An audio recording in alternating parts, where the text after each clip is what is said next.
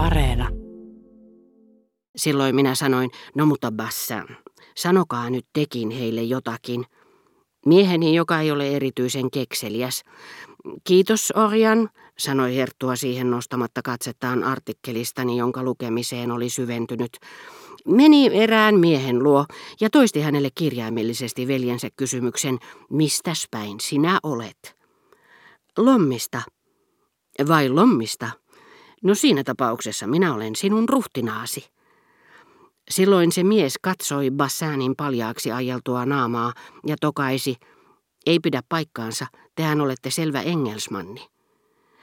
Näissä hertuattaren pikkukertomuksissa saattoi nähdä maineikkaat arvonimet, kuten Lommin ruhtinas oikealla paikallaan, entisaikojen asussa ja paikallisväreissä, niin kuin tietyissä rukouskirjoissa aikakauden ihmisjoukon keskeltä erottuu Bourgin katedraalin suippotorni. Silloin sisään tuotiin jonkun lakeijan jättämiä käyntikortteja. En käsitä mitä hän tahtoo, en tunne häntä. Tämä on kaikki teidän ansiotanne, Bassan. Tällaiset tuttavuussuhteet eivät kyllä ole onnistuneet teiltä kovin hyvin, miesparka. Hertuatar sanoi ja kääntyi Gilberten puoleen. En osaisi edes selittää teille, kuka hän on. Te ette varmastikaan tunne häntä. Hänen nimensä on Lady Rufus Israel. Gilbert sävähti punaiseksi. En tunne häntä, hän sanoi, mikä oli kaikkea muuta kuin totta, koska Lady Israel oli kaksi vuotta ennen Suonnin kuolemaa tehnyt sovinnon hänen kanssaan ja kutsui Gilbertteä etunimeltä. Mutta tiedän kyllä oikein hyvin muiden kautta, kuka tarkoittamanne henkilö on. Gilbertestä oli näet tullut snobi. Kerrankin kun muuan nuori tyttö oli ilkeyttään tai typeryyttään kysynyt, mikä hänen isänsä nimi oli, oikeaan eikä kasvatusisän, hän oli hämmentynyt ja nimeä muunnellakseen lausunut Swannin sijasta Swan, vain huomatakseen vähän myöhemmin, että muutos oli epäedullinen, koska se teki englantilaisperäisestä nimestä saksalaisen. Hän oli jopa itsensä alentamalla ylentääkseen lisännyt Syntyperästäni on kerrottu monen moista, minun itseni ei tule tietää siitä mitään.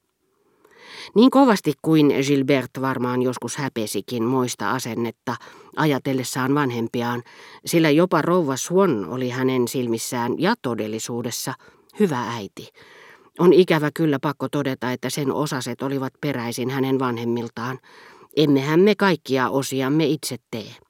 Egoismin äidinpuoleiseen loppusummaan liittyy erilainen isän perheelle ominainen egoismi, mikä ei aina tarkoita, että ne ynnättäisiin toisiinsa tai edes kerrottaisiin keskenään, vaan yhdessä ne luovat uuden äärettömän paljon voimakkaamman ja pelottavamman egoismin. Ja siitä pitäen kun maailma syntyi, ovat suvut, joissa kulkee jokin tietynmuotoinen vika, liittyneet sukuihin, joissa sama vika kulkee toisessa muodossa, minkä seurauksena viasta kehittyy jälkeläisissä erityisen täydellinen ja inhottava versio. Ja niin kaikki kasaantuneet egoismit, puhuaksemme tässä vain egoismista, saisivat vähitellen sellaisen vallan, että koko ihmiskunta tuhoutuisi, ellei vioista itsestään syntyisi luonnollisia rajoituksia, jotka palauttavat ne oikeisiin mittasuhteisiinsa, rajoituksia, jotka ovat samantapaisia kuin ne, joiden ansiosta likoeläinten loputon lisääntyminen ei tuhoa planeettaamme, eikä kasvien yksineuvoinen hedelmöittyminen johda kasvikunnan häviämiseen ja niin edelleen. Silloin tällöin jokin hyve muodostaa tämän egoismin kanssa uuden, pyyteettömän mahdin. Lukemattomat ovat sommitelmat, joilla moraalinen kemia näin sukupolvien kuluessa tasoittaa ja tekee vaarattomaksi liian pelottavat ainekset. Näin ne saattavat tuoda sukujen historiaan jännittävää vaihtelua. Toisaalta näiden kasaantuneiden egoismien rinnalla, ja niitähän Gilbertessä täytyy olla, saattaa esiintyä jokin vanhempien viehättävä hyve. Se ilmestyy jossakin vaiheessa aivan yksin esittämään välinäytöksen ja tulkitsee liikuttavan roolinsa täysin vilpittömästi. Gilbert ei tietenkään aina mennyt niin pitkälle kuin silloin, kun antoi ymmärtää, että hän saattoi olla jonkun huomattavan henkilön lehtolapsi. Useimmiten hän kuitenkin peitteli syntyperäänsä. Ehkä hänestä oli yksinkertaisesti liian epämiellyttävää puhua siitä, ja hänestä oli parempi, että se tuli ihmisten tietoon toisten kautta. Ehkä hän todella uskoi, että onnistui salaamaan asian. Se oli tuota epävarmaa uskoa, joka ei kuitenkaan ole epäilyä. Uskoa, joka pitää mahdollisena, että se mitä toivoo on totta. Mysee antaa siitä esimerkin puhuessaan toivosta Jumalaan. En tunne häntä henkilökohtaisesti, jatkoi Gilbert. Toivoiko hän tosiaan antaessaan kutsua itseään Mademoiselle de Forchevilleksi, ettei hänen tiedettäisi olevan Suonnin tytär? Saattaa olla, mitä tulee eräisiin henkilöihin, joista hän toivoi aikaa myöten tulevan koko Pariisi. Hän ei varmaankaan suuria kuvitellut heidän nykyisestä lukumäärästään, ja hänen täytyi tietää, että monet kyllä kuiskuttelivat keskenään, siinä on Suonnin tytär. Mutta hänen tietonsa siitä oli samanlaista kuin sen, joka tanssiaisiin lähtiessään ajattelee, että jossain ihmiset kuolevat kurjuuteen. Se oli kaukaista ja epämääräistä tietoa, jota ei tee mieli vaihtaa mihinkään tarkempaan, välittömän vaikutelman antamaan tietoon. Koska välimatka muuttaa asiat pienemmiksi, epäselvemmiksi ja vaarattomammiksi, Gilberten mielestä oli turhaa, että ihmiset juuri hänen läsnä ollessaan tunnistaisivat hänet syntyjään suonniksi.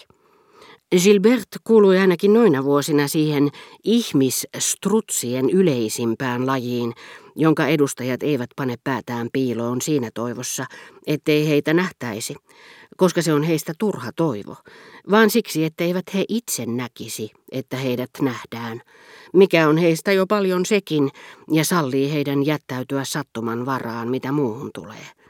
Niinpä Gilbert ei välittänyt olla lähistöllä silloin, kun ihmiset keksivät, että hän oli omaa sukua Swan.